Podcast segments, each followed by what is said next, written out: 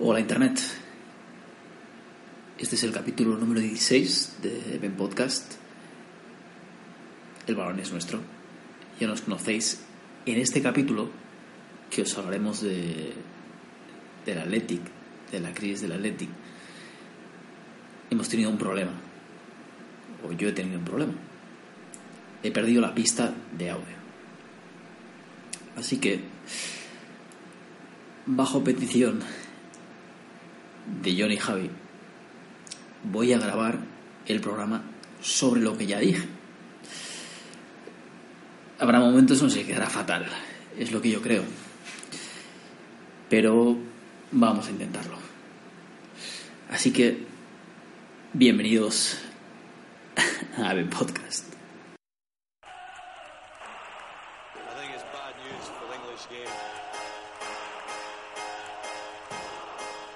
Not creative enough. We're not positive It's enough. coming home. It's coming home. It's coming. Football's coming home. We'll go on getting back, it's on getting back, it's on getting back, it's on getting back. It's coming. Football's coming home. El balón es nuestro.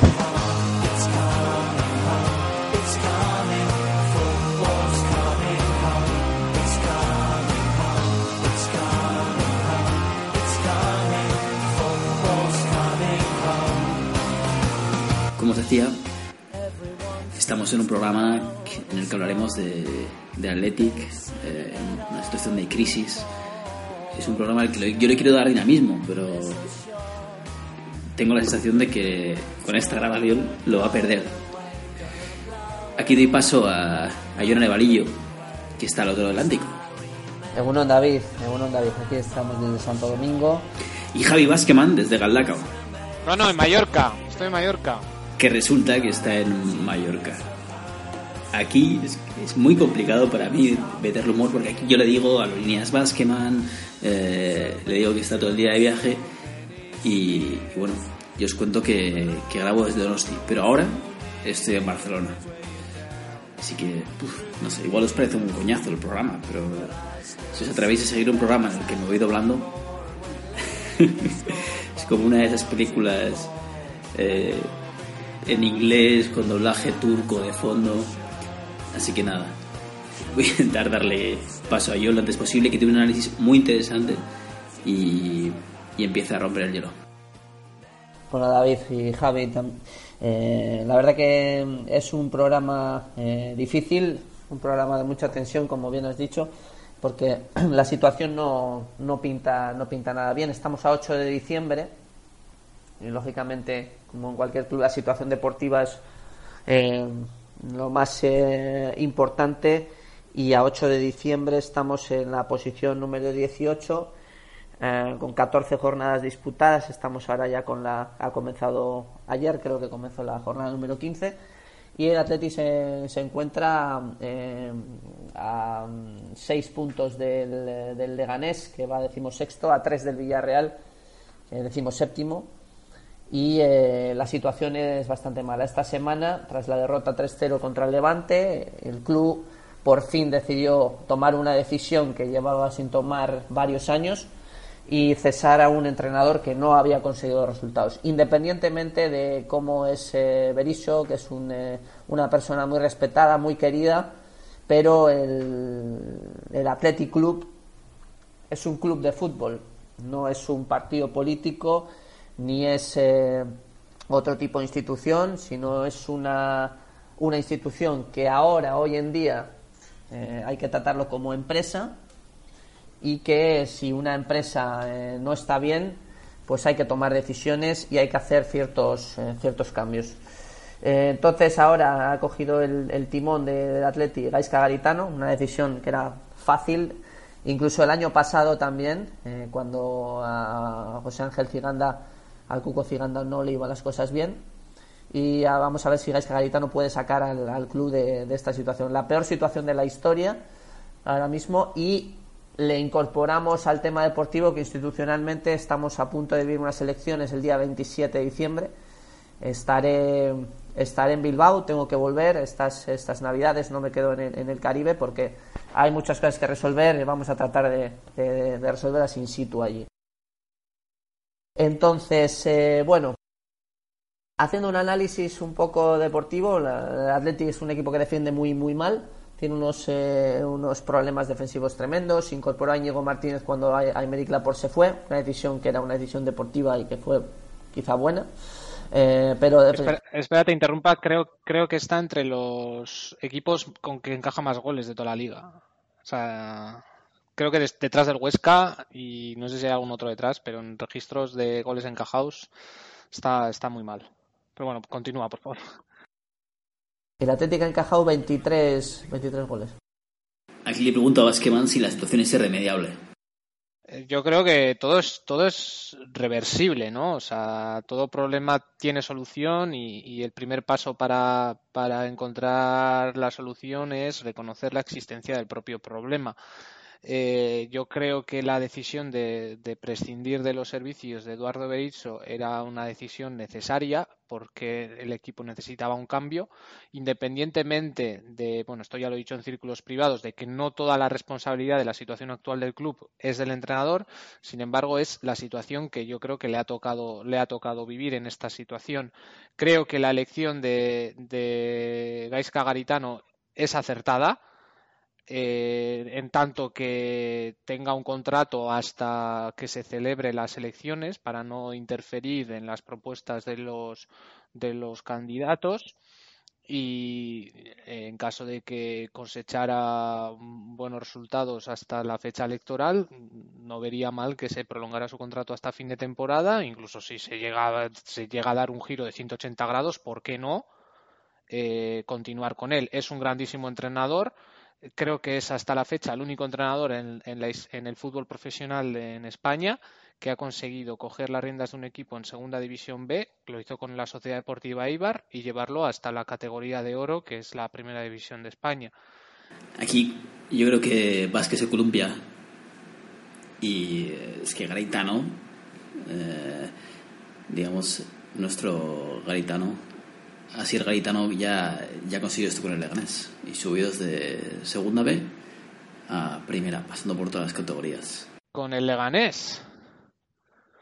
Bueno, eso habría que mirarlo, pero igual, bueno, pues, eh, eh, pues, si me equivoco, pido disculpas a la audiencia. Entonces es una de las dos únicas personas que casualmente las dos apellidan Garitano que han logrado tal hazaña. Yo creo que es un, entrenador, es un entrenador que consigue, que tiene mucho carácter y lo más importante es que sabe transmitir su carácter a, a su esquema de juego.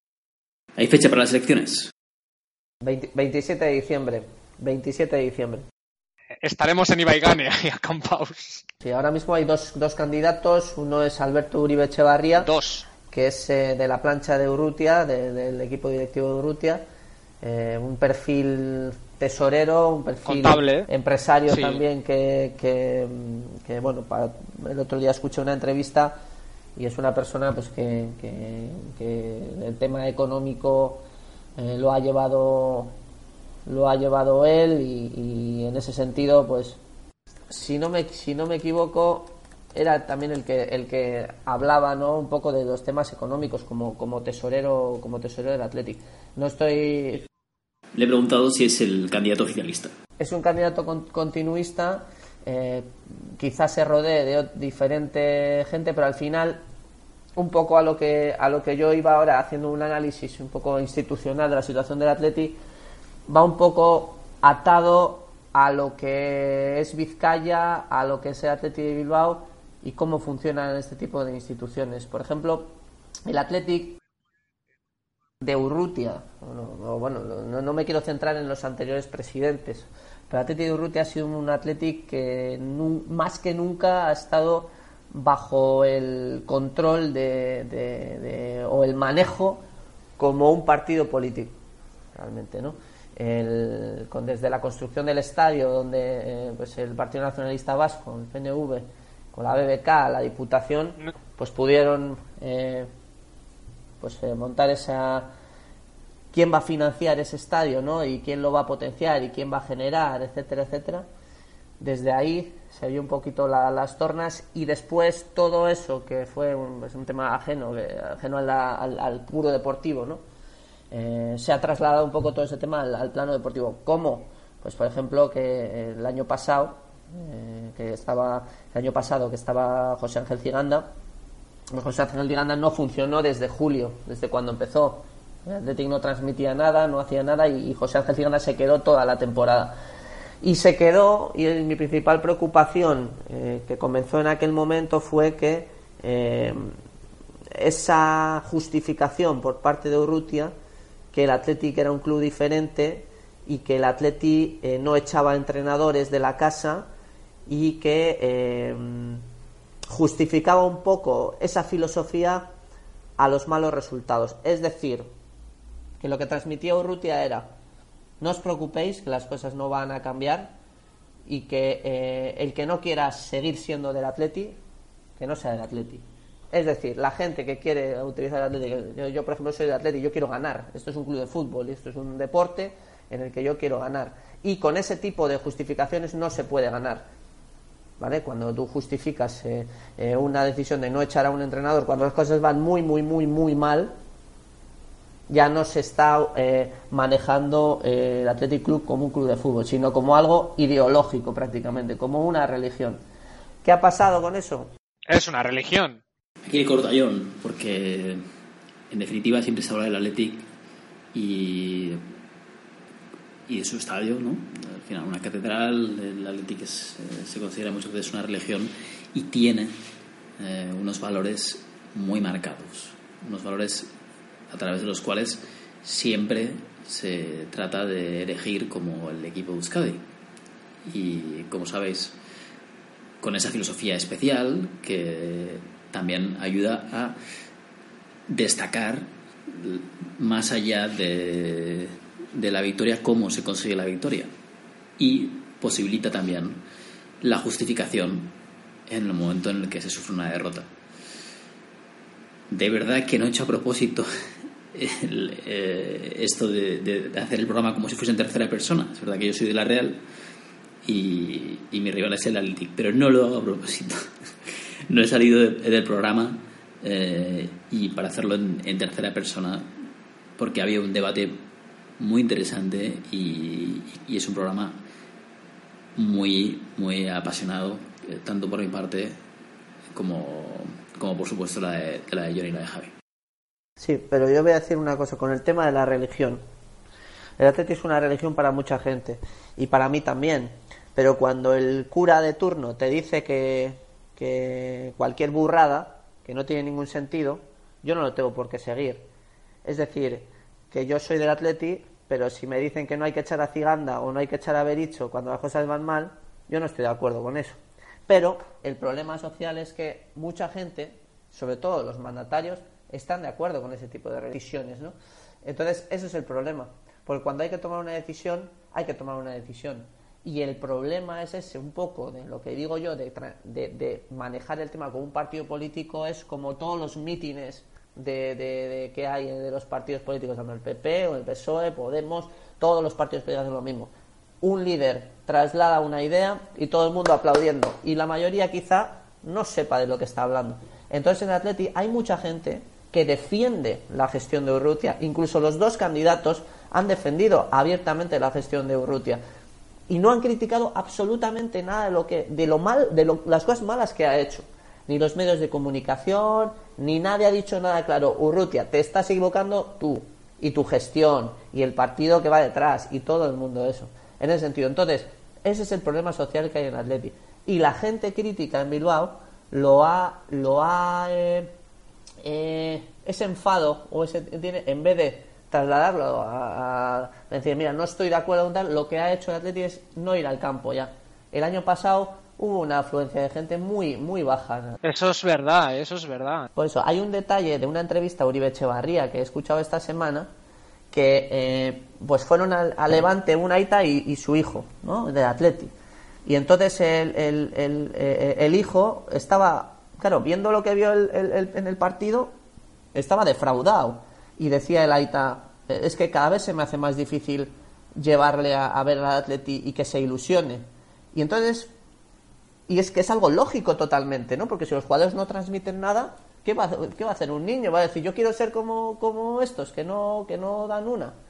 Y entonces, claro, Uribe Echevarría lo justificó diciendo, pues a mí no me cuesta tanto transmitir, transmitirle eso a mis hijos. Es decir, ese borreguismo político ¿no? que, que- hay a veces. Yo soy, yo, yo voy con una, con una ideología, voy de un partido político y todo lo que haya en esa dirección voy con ello. Y no soy nada crítico. Y ese es el problema ahora mismo que hay, que hay en Bilbao. Es lo que quería decir. Mi pregunta ante todo es, eh, ¿sabéis alguno, John, sabes tú cuál es la última, la fecha límite para presentar candidaturas para ver un poco en qué situación nos encontramos? La, la- desconozco eso, pero estamos a 8 de diciembre, las elecciones son el 27 y ya se han reunido O sea, será la, la semana que viene o así, o será. se han reunido 4.000 4.000 firmas eh, Uribe Echevarría, 3.100 y pico Aitor, eh, Aitor Elizegui. Eh, entonces, eh, se han- con esas firmas ya se, ha- se pueden presentar como candidatos.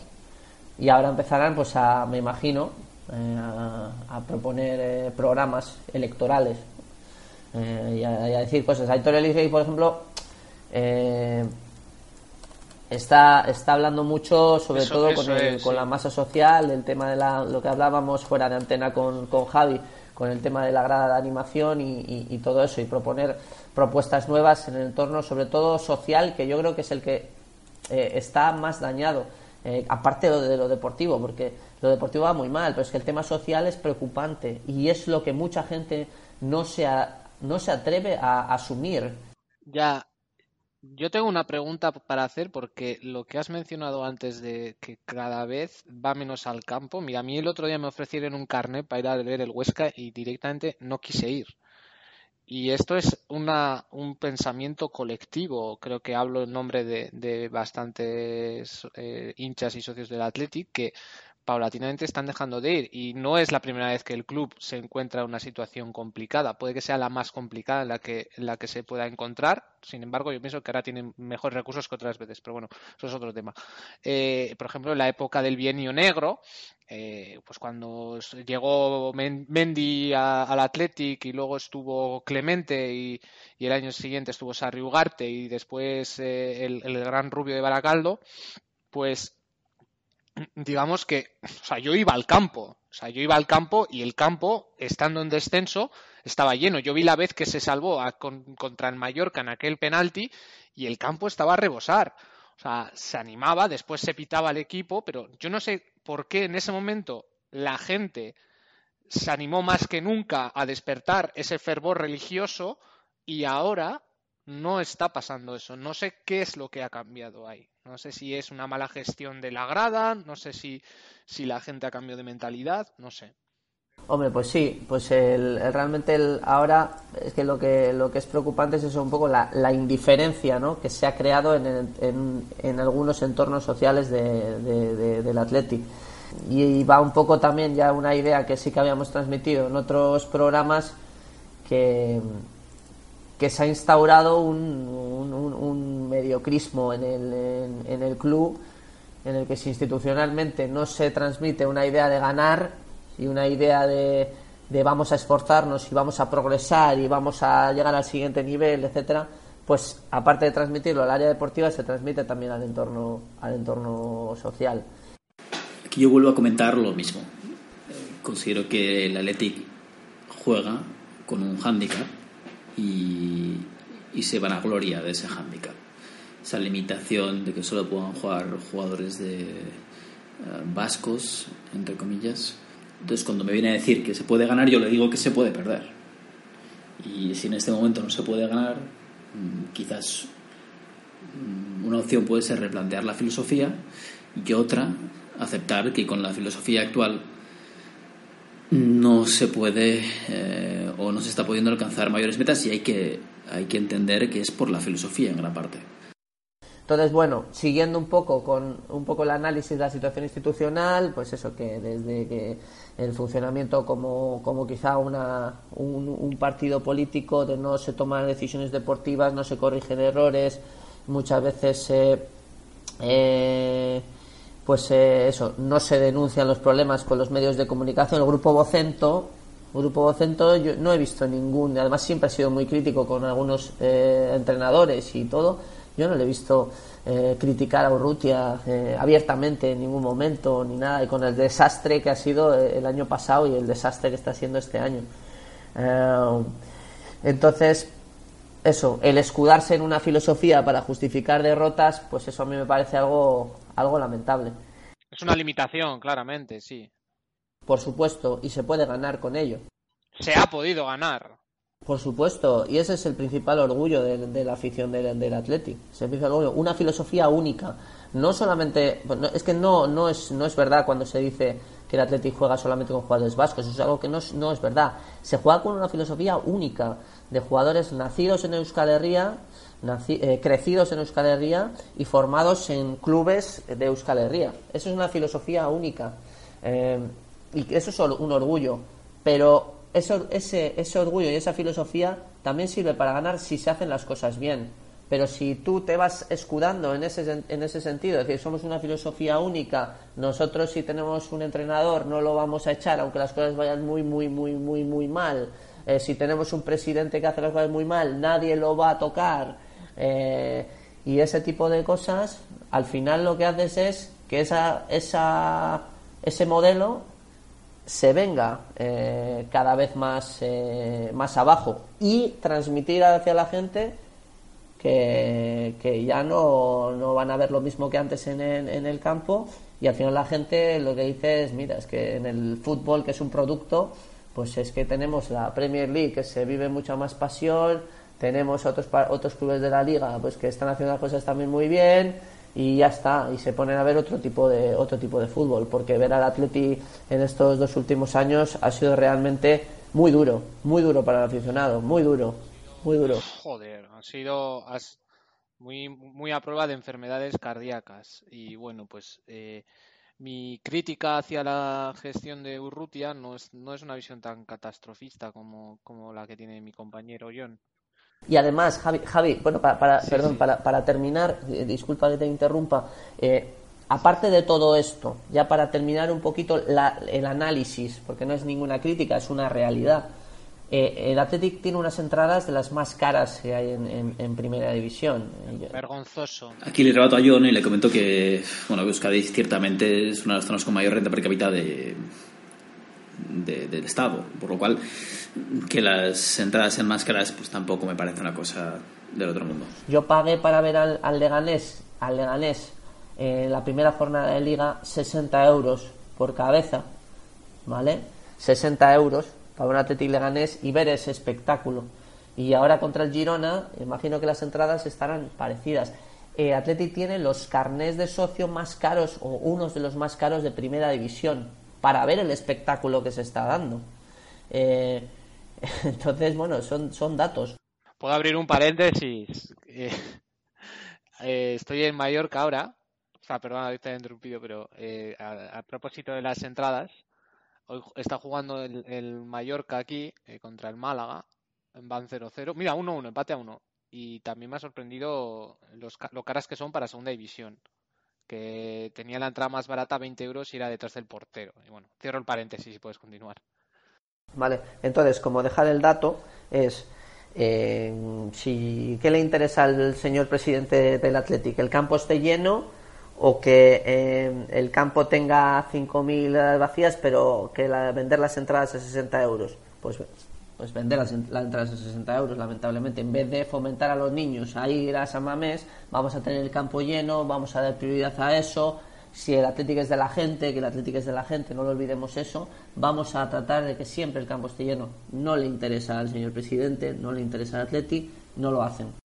Estoy totalmente de acuerdo y esto no es algo extrapolable únicamente al Athletic y bueno, yo creo que eh, en este caso es una de las mejores armas que tiene el Athletic para menos sacar puntos en casa, ¿no? Que San Mamés, al menos el antiguo, era siempre, siempre una caldera. Pero bueno, voy a retomar un poco mi análisis final, que yo mi principal crítica va encaminada hacia la falta de habilidad de planificación a largo plazo de la plantilla. Yo creo que el Athletic ha caído un poco pues en el error que cayó el Milan, por ejemplo, o en el error que ha podido caer el Real Madrid ahora mismo, o el, o el no mencionado Fútbol Club, como vemos aquí.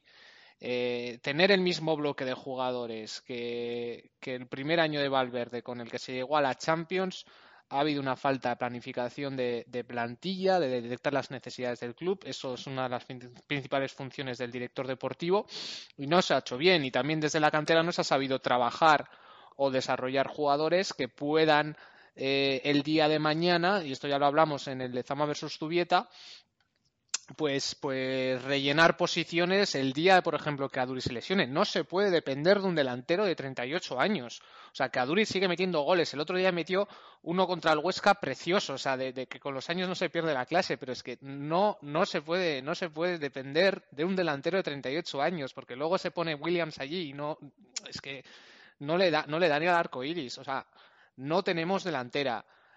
El centro del campo con Dani García ahora, bueno, bien, pero entre Rico, Rico Beñate y Turraspe y San José no haces ni un centrocampista competente.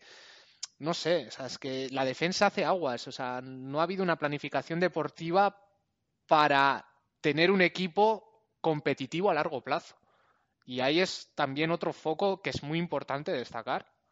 Y después del comentario deportivo de, de básquet la edición deportiva, lo que yo quiero destacar es que lo que le ha podido hacer daño al Athletic es el, el uso alegremente del, del talonario. Ha ido sacando, ha ido a pasear el talonario sin ningún escrúpulo eh, y fichando mm, jugadores que evidentemente son buenos y han demostrado, pero que eh, desestabilizan. Pueden desestabilizar vestuarios por diferencias salariales, em, pueden venir ellos mismos desestabilizados porque están cobrando sueldos que están muy por encima de los de mercado. Y, bueno, pues eh, dato pues como puede ser el salario de, de Martínez, que estará en los 3 o 4 millones de euros año, que son salarios que antes nunca jamás se podrían ver en el, en el fútbol vasco profesional. Ahí se está estabilizando el, el banquillo de- del Athletic eh, con la atracción de, de jugadores de, de la Real, al pie de lo que comentabas, que Zubieta y Lo decía un oyente de este programa J de nuestro círculo privado, bueno, espero que nos oiga, pero me ha atrevido mucho, que Toquero en sus épocas era un jugador proletario que calidad no tenía mucha, pero se hacía su renta de 8 goles por temporada, o sea, no sé.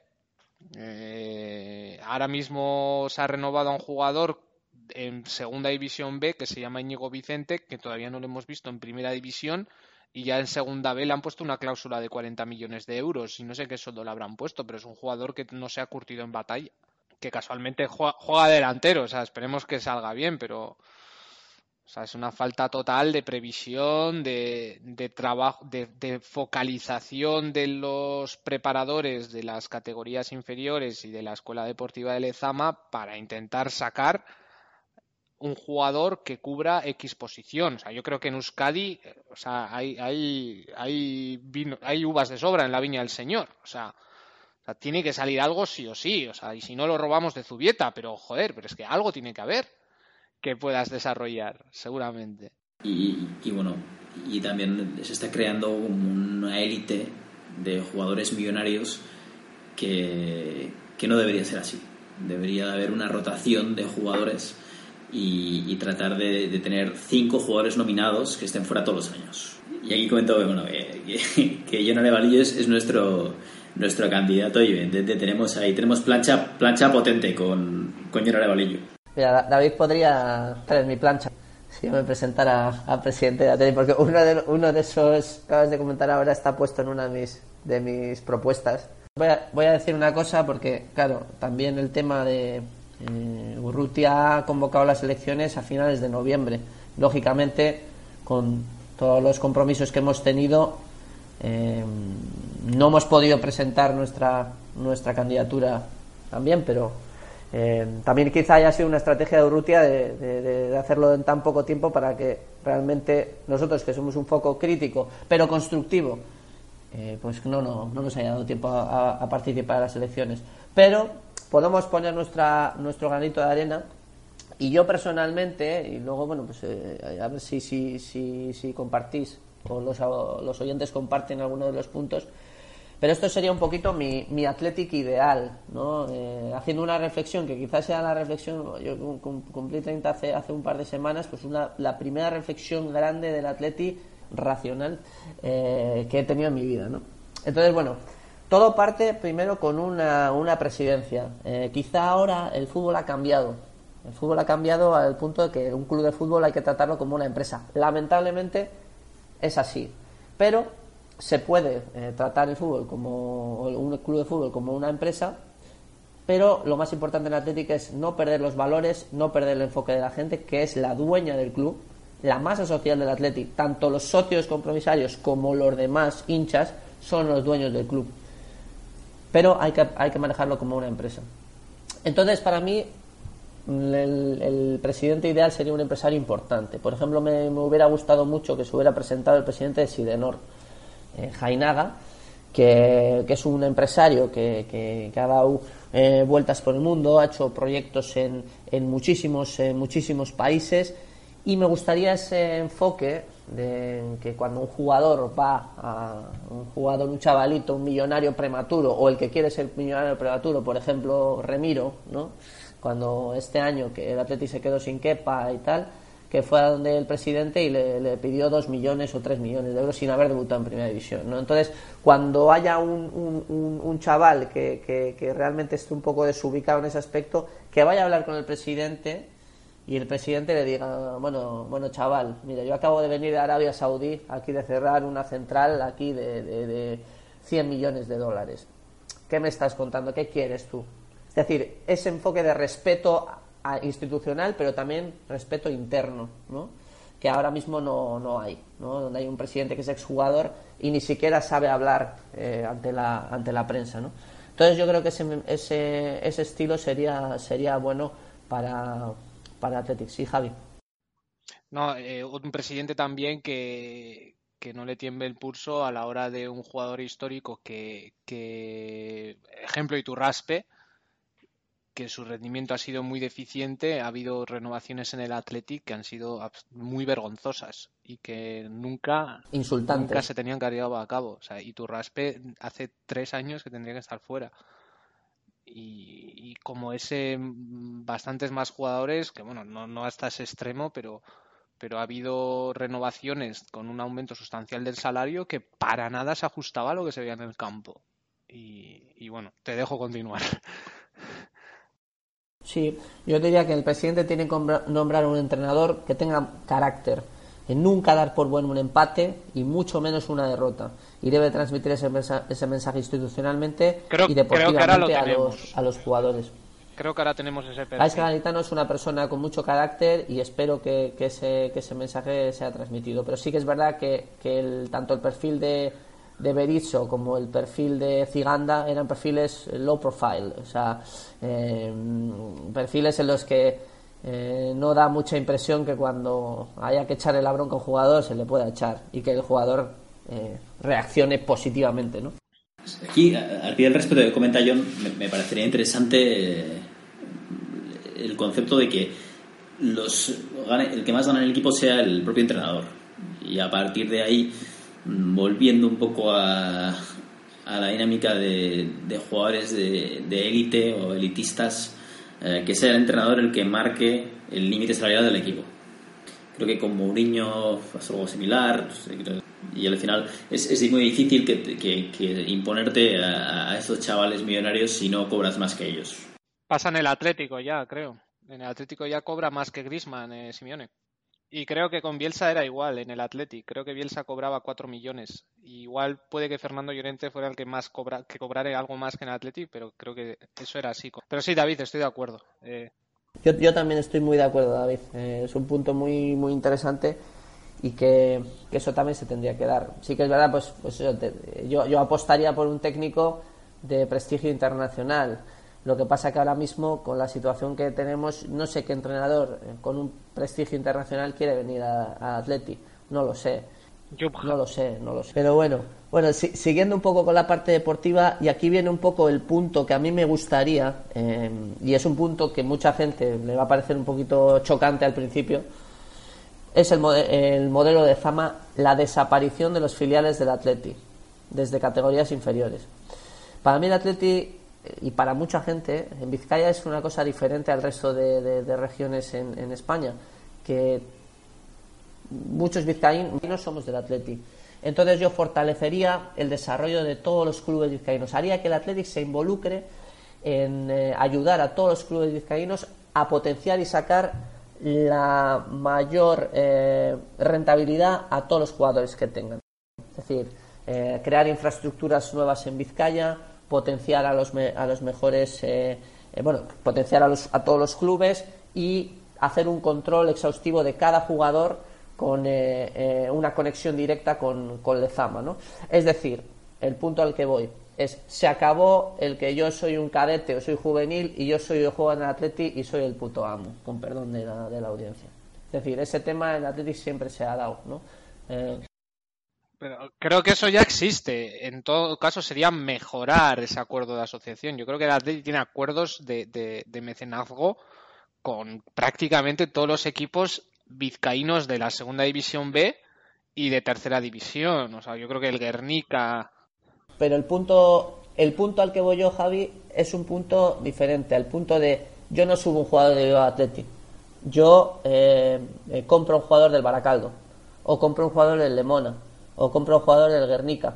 Es decir todos los jugadores que van a llegar al, al, a- al- al Athletic Club de Bilbao son jugadores que se han fajado en el fútbol vizcaíno y que se han ganado a pulso el estar en primera división.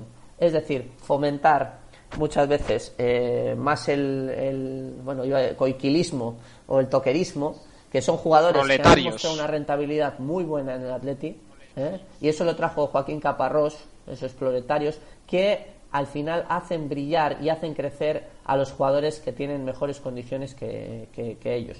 Entonces ese, ese chavalito de, de Joseba Garmendia de turno que subió siendo una estrellita al primer equipo o, o, Sabin Merino o el propio Iturraspe que, que, bueno que eso es un poco más más al- alejado ya porque él subió y, y estuvo un par de años firmó el contrato y ahí se acabó. Pero ese, esos chavales del Bilbao Athletic que han subido y que nunca han durado nada ese modelo se acabó aquí eh, se tendría que venir un, un futbolista del, del Baracaldo del Lemona del Guernica del Sestao del Santurchi de, de- Permite que te haga una pregunta.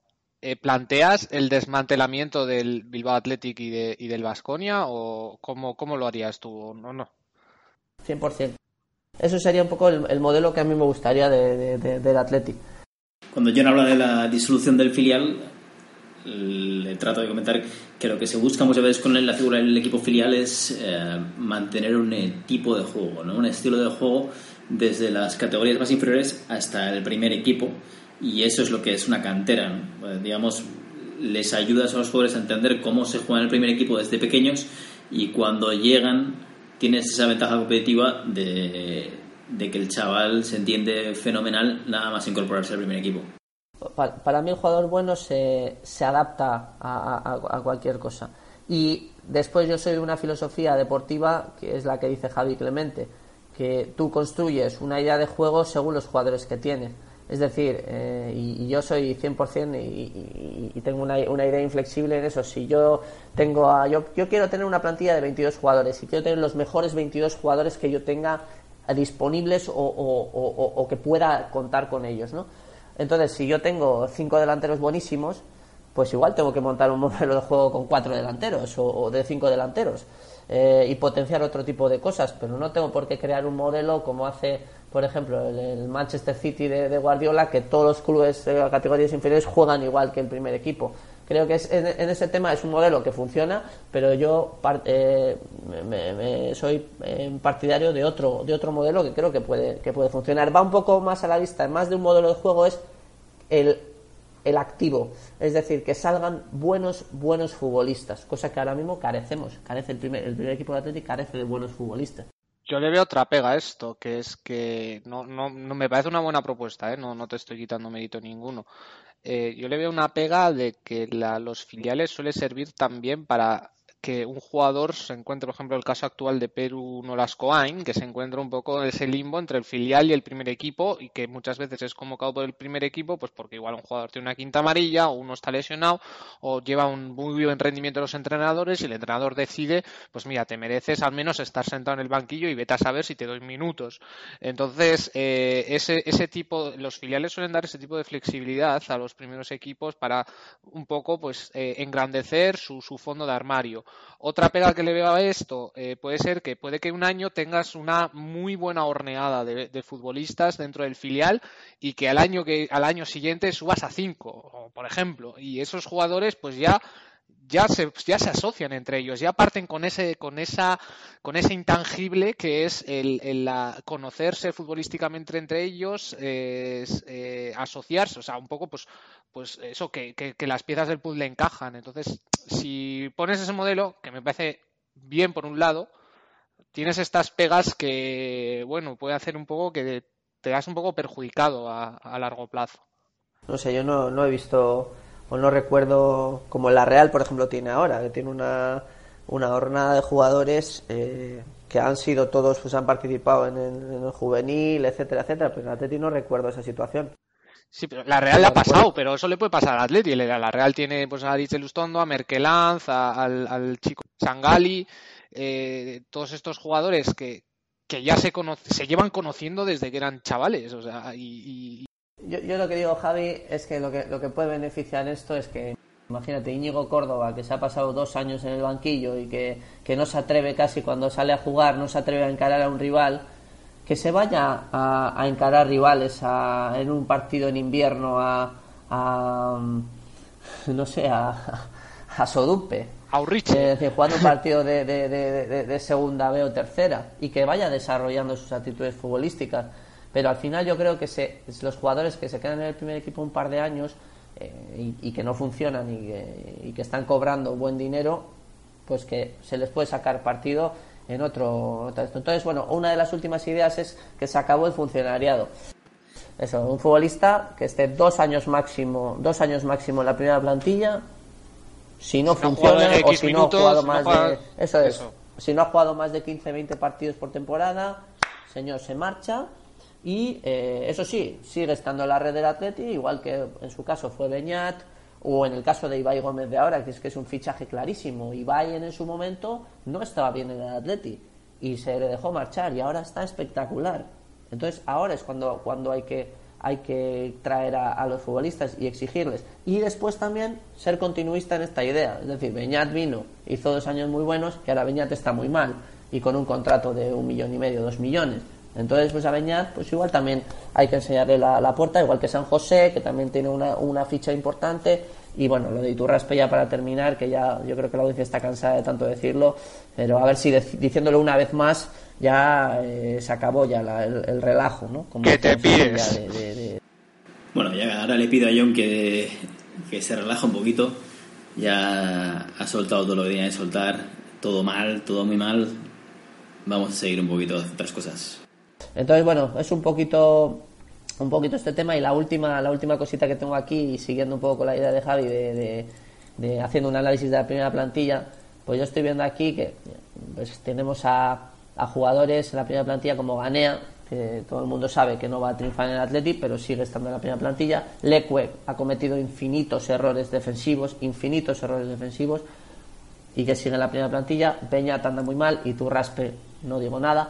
Miquel Rico, por ejemplo, es un futbolista muy válido, pero que también no ha sido titular indiscutible. San José han dado dos años muy, muy, muy mal. Unai López ha vuelto ahora, pero Unai López no- no sabe todo el mundo que no va a ser titular en el Atleti.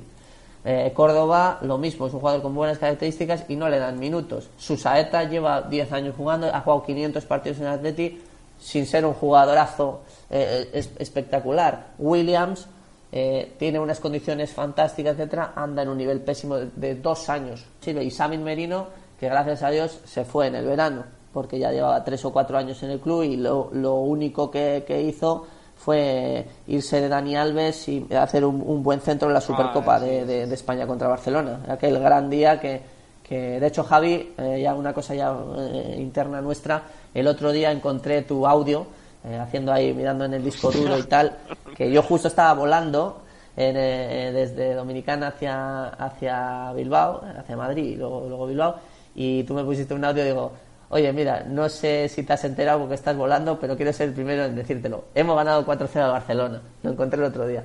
Estaba, estaba Así que- ese, ese partido. Y la verdad, la, la vez que mejor me lo he pasado en San Mamés, tío, sin, sin lugar a dudas.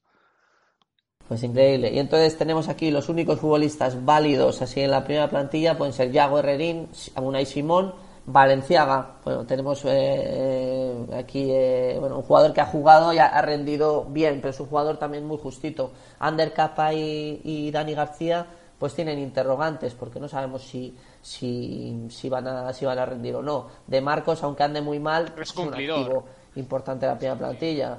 Claro, pero, pero eh, Íñigo, anda muy mal. Núñez, Geray, pues lo mismo. Eh, Yuri tiene unas condiciones muy buenas y no eso. Y Aduriz, pues ya está a punto de retirarse. Y Muniain eh, y Raúl García, pues son los, los pocos grandes activos que tiene ahora mismo la primera plantilla. Es decir, hay que hacer una reestructuración completa.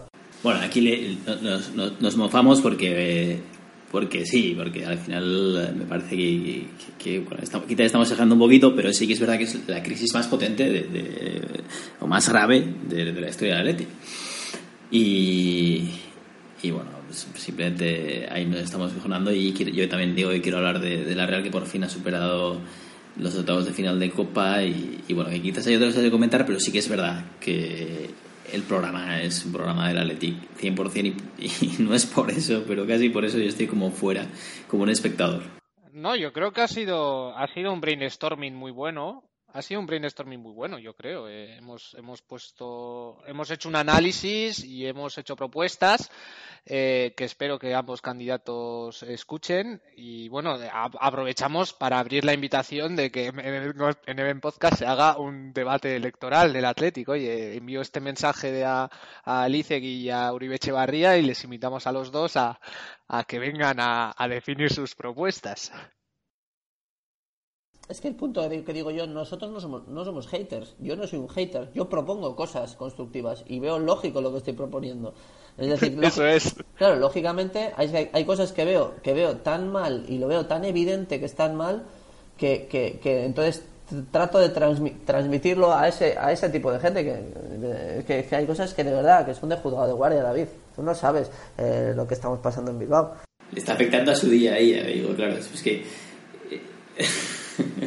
Pero estoy conectado eh, todo, todo el día con la, la empresa en la que trabajo es de, es de Bilbao o sea que al final eh, al final mira yo yo me dedico al transporte internacional cada vez que llamo a Bilbao para comentar un tema de un flete ya la gente está de mal rollo o sea y es por el Atleti Aquí Vázquez yo creo que nos presentará sus, sus, sus equipos, los equipos de, de básquet.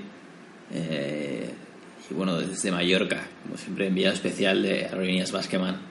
Como bien sabéis, estoy aquí de puente de puente en Mallorca, eh, ciudad que vio crecer como futbolista a Samuel Eto'o y el último campeón de la Recopa. Ya lo vimos aquí en ya lo vimos aquí en Even Podcast. subcampeón Subcampeón, cierto, con Héctor Cooper, que es el eterno perdedor. Y, y nada, y me sorprendió que las dos personas que estaban antes de mí en la cola, que fui como friki del fútbol, siempre voy a la oficial store del equipo local en cada ciudad a la que voy. eh, los dos clientes eh, previos a mí estaban compraron la camiseta del club y le pusieron eh, que querían ponerle el dorsal de To y que pusiera Samuel Eto'o ahí detrás. O sea, esto es un poco se puede, es como la imprenta de Gutenberg. O sea, pones las letras separadas, el 9, ch, ch, palanca, y, y además cuando acababa la serigrafía o como se llame, sonaba un pitido, ay, como si fuera el inicio del partido. Y, y eso, y bueno, vamos a ver cómo va el resultado. Ha terminado, ha ganado el Mallorca 1-2. Gracias a Basqueman tenemos los resultados de, de Mallorca. De otra manera, imposible conseguirlos gracias a nuestro envío especial. Así que varapalo para, para, los, para los locales, para el, el Real Club Deportivo Mallorca. Y nada, tenía. No me he podido preparar mucho de los equipos, sí que voy a lanzar uno eh, bastante curioso, que es el, el Sueca United, un equipo fundado en el año 2000 en, en Valencia es otro equipo que sigue la, la tendencia o la nueva moda un poco hipster futbolística, que es los clubes de accionariado popular, que ya hemos visto en, en secciones anteriores con el Fútbol Club United y el, y el Unionistas de Salamanca, pero es la peculiaridad singular de este equipo es que de todo el fútbol profesional, de todas las ligas del mundo, según la FIFA, Aquí le rebato a Vázquez, sí, de verdad que es del mundo. Sí, bueno, este, este equipo está en la, en la última categoría, sí. O sea, de entre todas las últimas categorías de las ligas del mundo, que entendemos que una... Aquí estoy leyendo, catalogado el peor equipo del mundo. Y es que en 16 años de historia, este club solo ha ganado tres partidos. O sea, lo hace peor que el Lincoln de Gibraltar o que la selección. Yo creo que la selección de Andorra más partidos habrá ganado en 16 años, aunque sea contra la selección de Malta. Y es que además casualidad, yo nunca había ido a Valencia y, y, y lo único que conocí, porque ya me quedé a dormir ahí, en Sueca. Es un barrio así, hipster y tal, y, y tiene una pizzería que está de puta madre. ¿sabes? No, no conozco nada, solo conozco esto. De, de casualidad Vázquez habla de- del equipo de Sueca. Este, este dato lo supe eh, gracias al youtuber Rafael Skrig, que es el que últimamente me está haciendo la sección él solo, porque Ostras, ostras, es verdad, que, que no, par- no paraban de, de hablar de, del youtuber este. Prohibido hablar de, del youtuber friki de fútbol. O sea, no puede ser que estemos nombrando otras marcas. Es como si Pepsi eh, estuviera todo el día hablando Coca-Cola. Bueno, que eso lo hace, ¿no? hay que citar la fuente. Yo, yo también yo, de- yo defiendo a, a Rafael Skrig, ¿eh? Eh, eh, es un periodista, un profesional excelente, muy recomendable. Pero tú cuando sacas el trabajo de una persona tienes que citar la fuente, hombre, si no haces como Pedro Sánchez copiando la tesis, joder, y eso no puede ser. Entonces, eh, bueno, pues es todo, todo surgió a raíz de un vídeo que vi de él y a raíz de esto me he documentado. Y por- Entonces, este club tiene una filosofía de ser una escuela del fútbol. Es como una especie de, no sé si para los seguidores de Fórmula 1, es como un Minardi, ¿no? Era Minardi era ese coche que esa era escudería que con puntuar una vez se pagaba los viajes de toda una temporada. Entonces, para Minardi puntuar era la leche, pero bueno, no me voy a desviar mucho del tema. El, el club se define como una especie de escuela del fútbol, de que toda persona que quiera jugar al fútbol profesional senior, no importa lo bueno o malo que sea, puede ir a este club y jugar. O sea, es un poco la, tienes un poco esa, esa, esa filosofía muy aperturista, muy de, pues mira, aquí todo el mundo es bienvenido y tal, y, y bueno, pues digamos, no sé si es por suerte o por desgracia o relacionado con, esta filosofía que lleva, que haya cosechado tan malos resultados, pero bueno, me parece muy bonito la, idea que tiene este club y que bueno, que igual para ellos ganar no es lo primero, sino tener un equipo de gente que se lleve bien y bueno, toda esta idea de que el deporte una a los pueblos y declaraciones del presidente, nosotros seríamos como los Beatles del fútbol o algo así. Vamos a hacer música de calidad pero con toda la libertad, somos creativos. El Soca United siempre se ha caracterizado por el fútbol independiente y vamos en contra del mercantilismo del fútbol. Joder, pues eso, goza de nuestra simpatía. El, ur- el urriutismo instalado en, en, en, en, en- en Su- Sueca. Y nada, pues me hubiera gustado prepararme otro equipo. Sí que es verdad que vamos a inaugurar eh, una sección que nos ha pedido un oyente, que vamos a hablar un poco de, y me parece muy interesante, de, en el aspecto geográfico, rivalidades del fútbol. O sea, ir a una región de un país, decir cuáles son los principales equipos, incluso una ciudad. Por ejemplo, puede ser el caso de. O, o barrios, ¿eh? O barrios, como puede ser el caso de Avellaneda en Buenos Aires, o como puede ser Torrelavega Racing de Santander, que es el derby de Cantabria que, que se jugó hace, hace dos jornadas, que hace a veintipico años que no se jugaba y que Que lo- ganó, ganó el Racing 1-0. casualmente lo cubrió una persona que ya no voy a mencionar. Entonces me parece una sección muy interesante en la que, en la que vamos a, vamos a trabajar y, y se puede se puede traer datos, datos muy guays. Siempre agradecemos eso, es la, la información de Vázquez de, de esta fuente desconocida de YouTube al que no debes de seguir. Y bueno, comento que, que Lucas Angali tiene ya, eh, según parece, eh, en mente volver a los campos de fútbol y, y es posible que lo haga en breve porque no ha tenido consecuencias este ictus que sufrió hace unos Muy meses. buena noticia. No, nos alegramos mucho.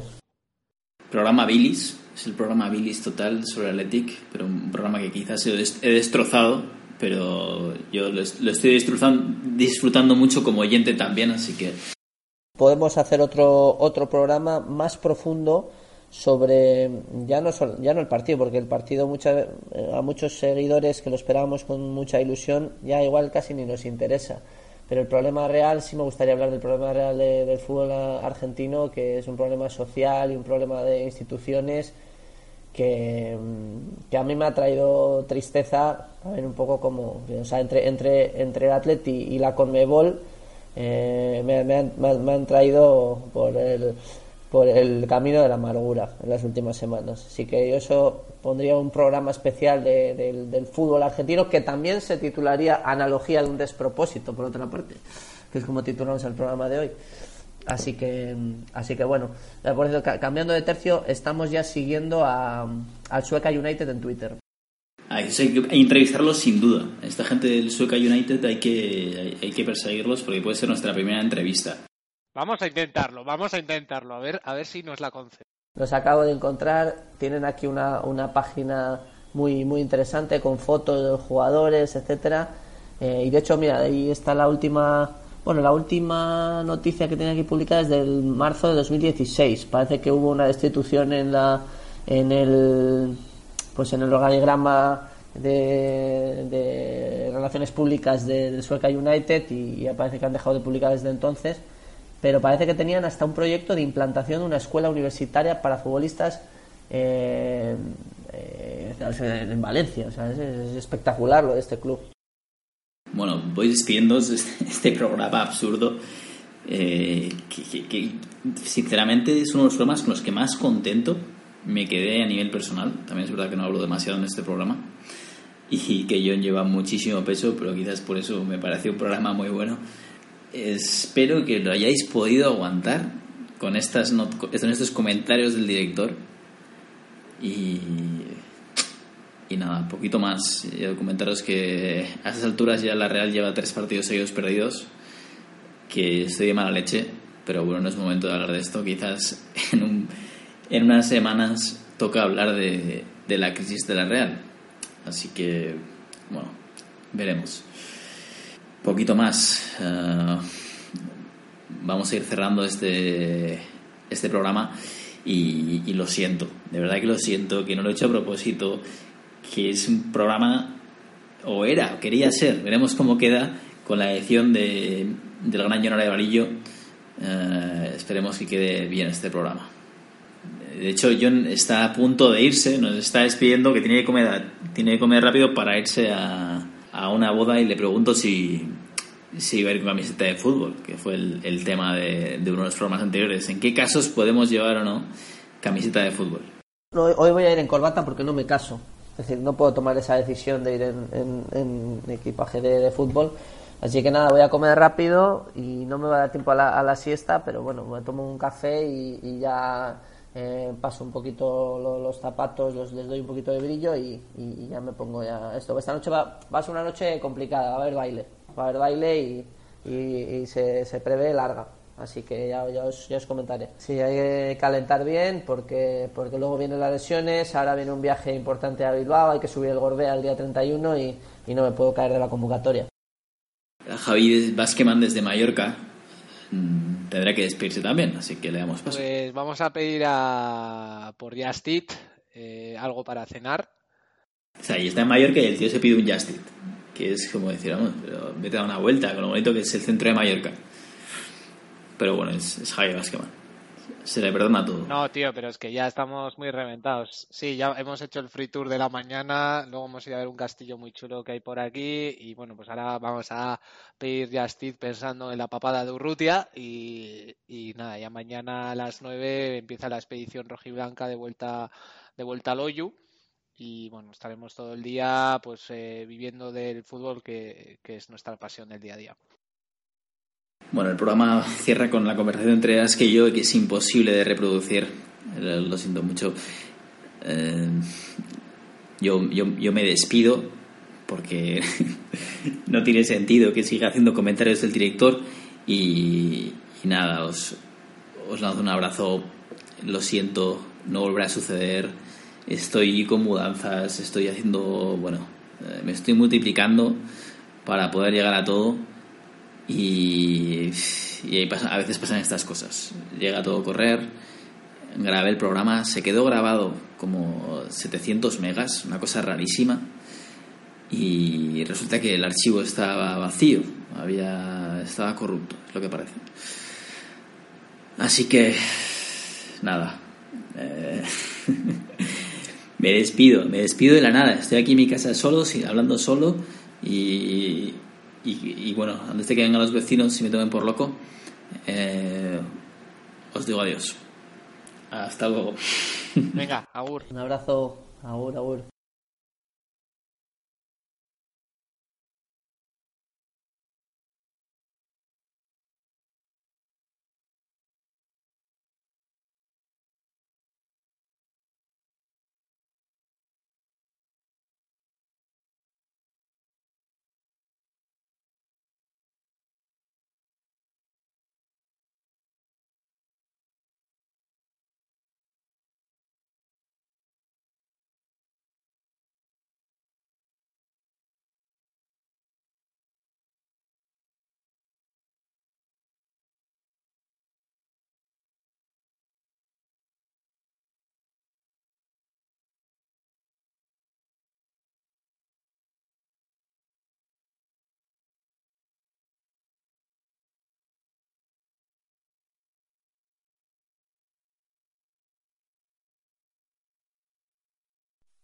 Ten, nine, ignition sequence starts. Six, five, four, three, two, one, zero. All engine running. Liftoff.